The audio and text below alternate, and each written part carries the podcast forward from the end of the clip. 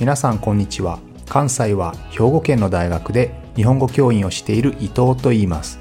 このプログラムでは日本語を学習中の皆さんに毎週一つか二つニュースを選んでその中に出てくる言葉や日本の文化社会歴史に関わることをお話しします。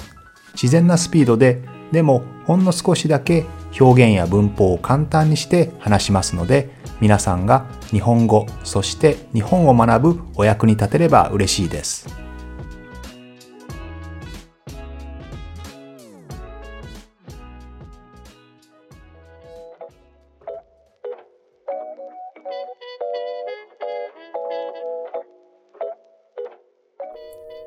今日から日本と非常に関係の深い東南アジアについて少しお話をしていきたいと思います。まあ、日本にはですね、東南アジア、特にまあベトナムとか、えあるいはフィリピン、えタイ、えインドネシアですね、マレーシアからも、えたくさんの、え留学生たちが来ています。ということで、日本とも非常に関係の深い国が多いわけですけれども、ちょっとそこについてですね、お話をしてみたいと思います。えということで、まあ、これらの東南アジアの地域はですね、もともとは様々な民族がいて、王国、王様がいたわけですよね。今のカンボジアのあたりだと、クメール王国があったりとか、あるいはタイのあたりは、まあ、シャムと呼ばれていましたけど、あちなみにシャム猫のシャムは、このタイのシャムから来てますけれども、まあ、そこにはアユタヤという王朝があったりとか、今のマレーシアのあたりだと、マラッカ王国ですね。マラッカ海峡のマラッカですけど、マラッカ王国があったりとか、まあ様々にですね、あるいは、えっと、ベトナムのあたりだと、ベトナムの上の方、北の方はですね、えー、李朝、李さん支配をしていた李朝とかですね、あるいは元朝とかね、えー、こういったものがたくさんあったわけです。様々な王様がいたということですね。王国がたくさんあったということなんですが、えー、その後ですね、まあ、ヨーロッパの国々がたくさん入ってきて、え植民地支配を受けることになります。え例えば、ベトナムのあたりだと、ここはフランスの支配下になりましたし、えあるいはビルマですね、ミャンマーのあたりですけれども、えこちらはイギリス、あるいはマレーシアのあたりもイギリスですね。そして今のインドネシアのあたりは、えオランダの植民地になりましたし、フィリピンといえばスペインですね。スペインの植民地になる。まあ、その後アメリカの植民地になるわけですけれども、まあ、こんな形でですね、ヨーロッパの国々に植民地化をどんどんされていくということになります。そして、大きな流れで言いますと、まあ、これらのヨーロッパの国々に支配されている状態から、もちろん民族自決、自分たちの民族のことは自分たちで決めるという、そういった機運ですね、ムーブメントが高まってきて、みんな当然独立したいわけです。独立したいというふうに考える。で、その流れにうまく、まあ、乗るというか、それをうまく利用しようとしてですね、えー、昔の日本がですね、まあ、大日本帝国と呼ばれた、えー、日本がですね、まあ、自分たち独立したいんだよねと。独立したいなら私たちと、えー、組まないかと、私たちとチームにならないかということで、アジア人のためのアジアを作ろうぜと。いうことで、まあそういう、まあある種のプロパガンダを利用しまして、えー、日本の手によって、えー、アジアから独立しよう、ヨーロッパから独立しようという形ですね。まあ、これがいわゆる大東亜共栄圏と呼ばれる、まあ、考え方ですけれども、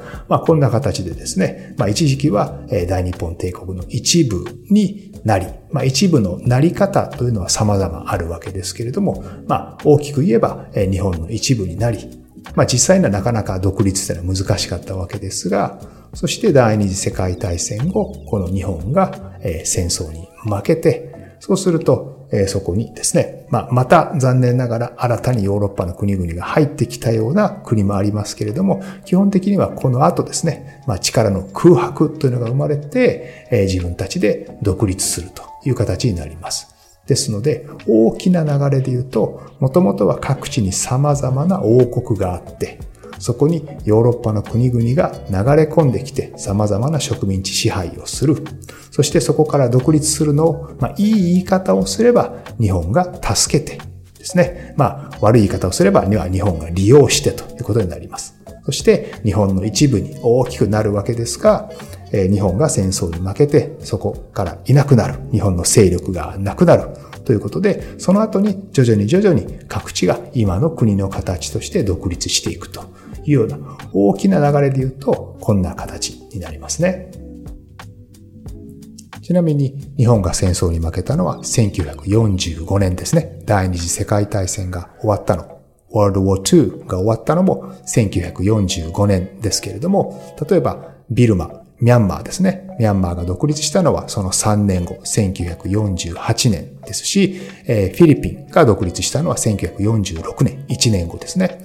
えインドネシアも1949年、4年後ですよね。まあ、そこから少し遅れて、えベトナムは1954年、マレーシアはもう少し遅くて1963年という形ですけれども、まあこんな形でですね、1945年に日本が戦争に負けて東南アジアからいなくなった後に、それぞれの国が少しずつ独立を果たしていくという、そういう形になります。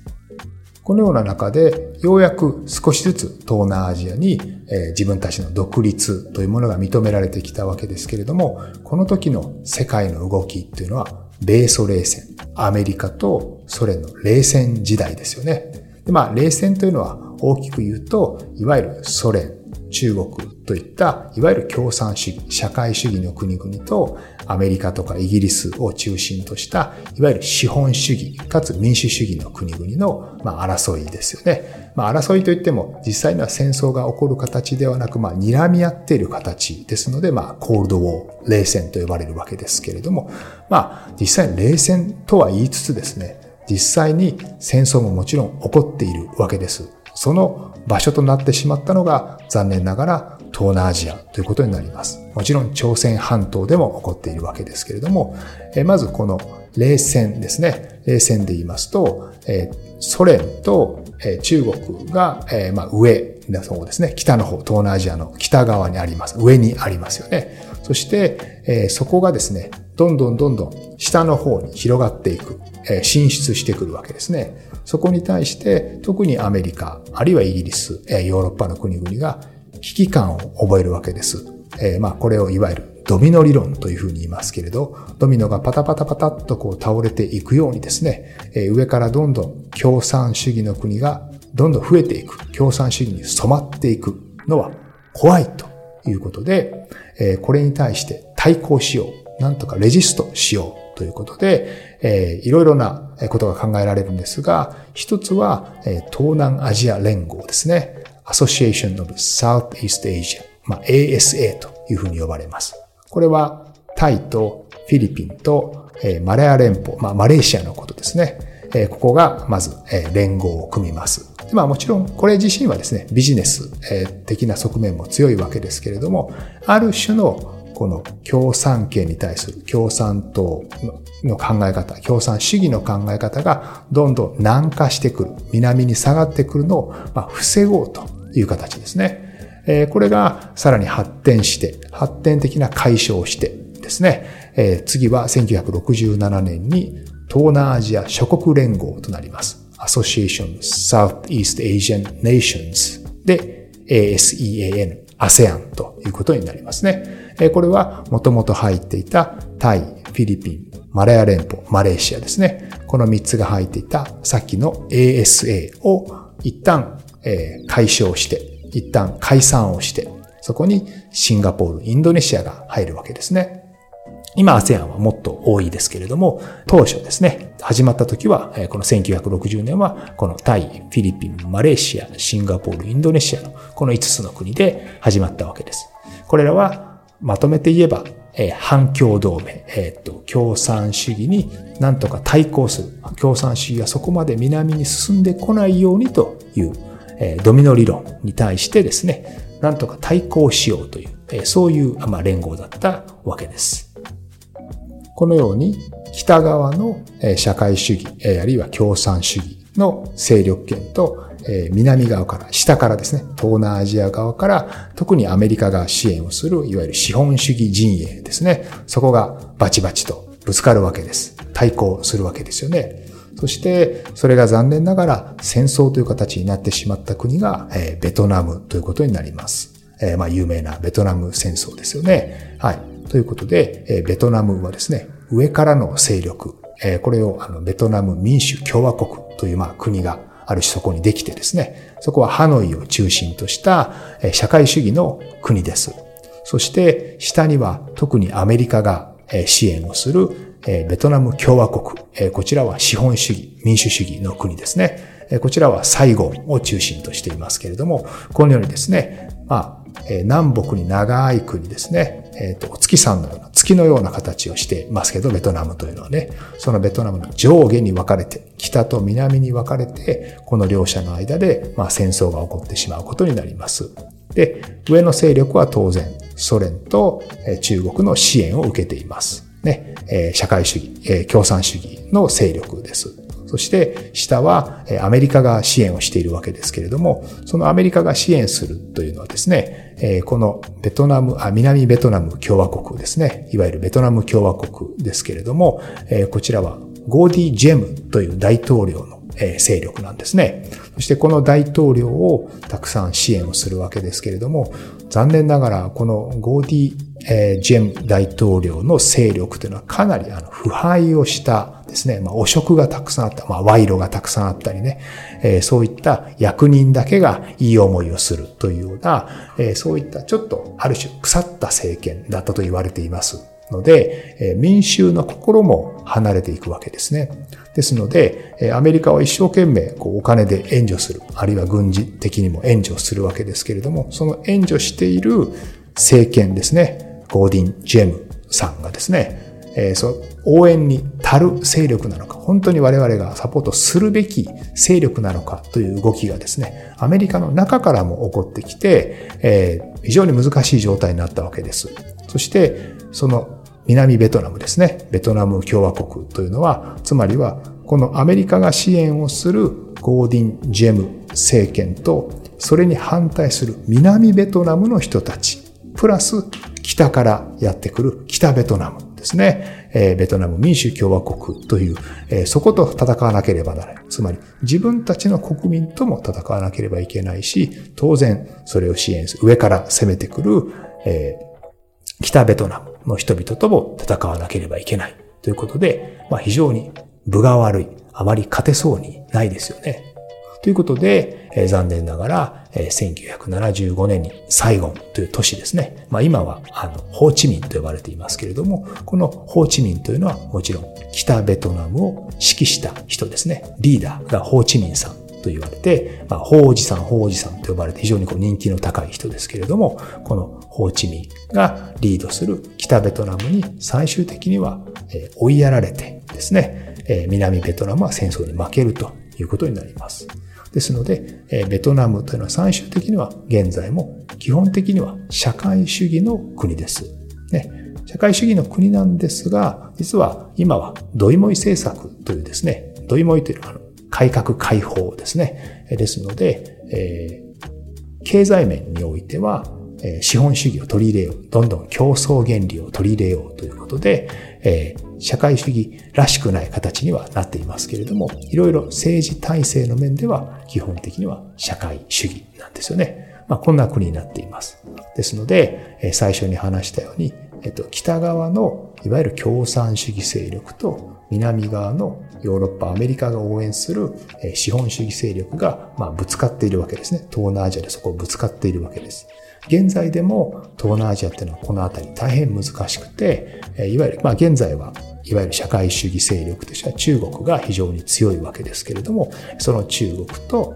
で、ヨーロッパやアメリカを中心とした資本主義のどちらにつくんですかと、皆さんはどちらの味方ですかというような、え大変難しい判断を、この東南アジアの人々はえまあ、迫られるわけですね。えその判断をしなければいけない。この状況は今でも続いています。特に今はアメリカと中国が仲悪いですからね、対立をしていますので、大変難しい状況で、様々な同盟とか、あるいは経済的なグループができた時にですね、あなたはどっちに入るんですか？というふうに今迫られるという状況は今でも続いているということになります。ちなみに先日も朝鮮半島の歴史のところでも少しお話をしましたけれども、日本は戦争に負けてから当然戦争に負けると貧乏になりますよね。とても貧しい状態になりますけれども、その非常に貧しい状態から抜け出す一つの大きなきっかけになったのは、お隣で朝鮮戦争が起こったからです。朝鮮戦争は実はこのベトナム戦争と同じで、上から、つまりま左側からの、いわゆる中国やソ連を中心とした、えっと、共産主義勢力と、えー、南側ですね。南側、いわゆる今の韓国の位置にありますけれども、この韓国を南側から、まあ日本やアメリカがまあ応援するわけですね。まあ特にアメリカですけれども、そこでぶつかるわけです。ですので、えっ、と、北朝鮮と南朝鮮がぶつかるということになります。ベトナム戦争と全く同じですよね。この戦争が起こって、まあ、お隣の日本は、そのおかげで戦争が起こると需要が生まれますので、リマンドが生まれますので、まあ、様々なものが輸出できるようになって、それで日本は、経済が回復するわけです。そして、この朝鮮半島の戦争が終わって、その後また、儲からなくなったら今度はベトナム戦争が起こって、特にベトナム戦争はですね、アメリカからえたくさんのえ支援を受けていますよね。南ベトナムがアメリカからたくさんの支援を受けるわけですので、そのえ経由地になったのが日本なんですね。えベトナムまで多くの資源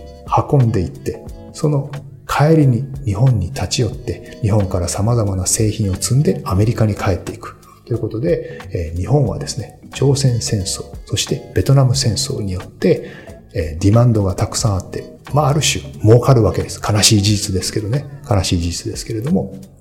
ということで、これのことを、朝鮮特需、まあ、特別な需要、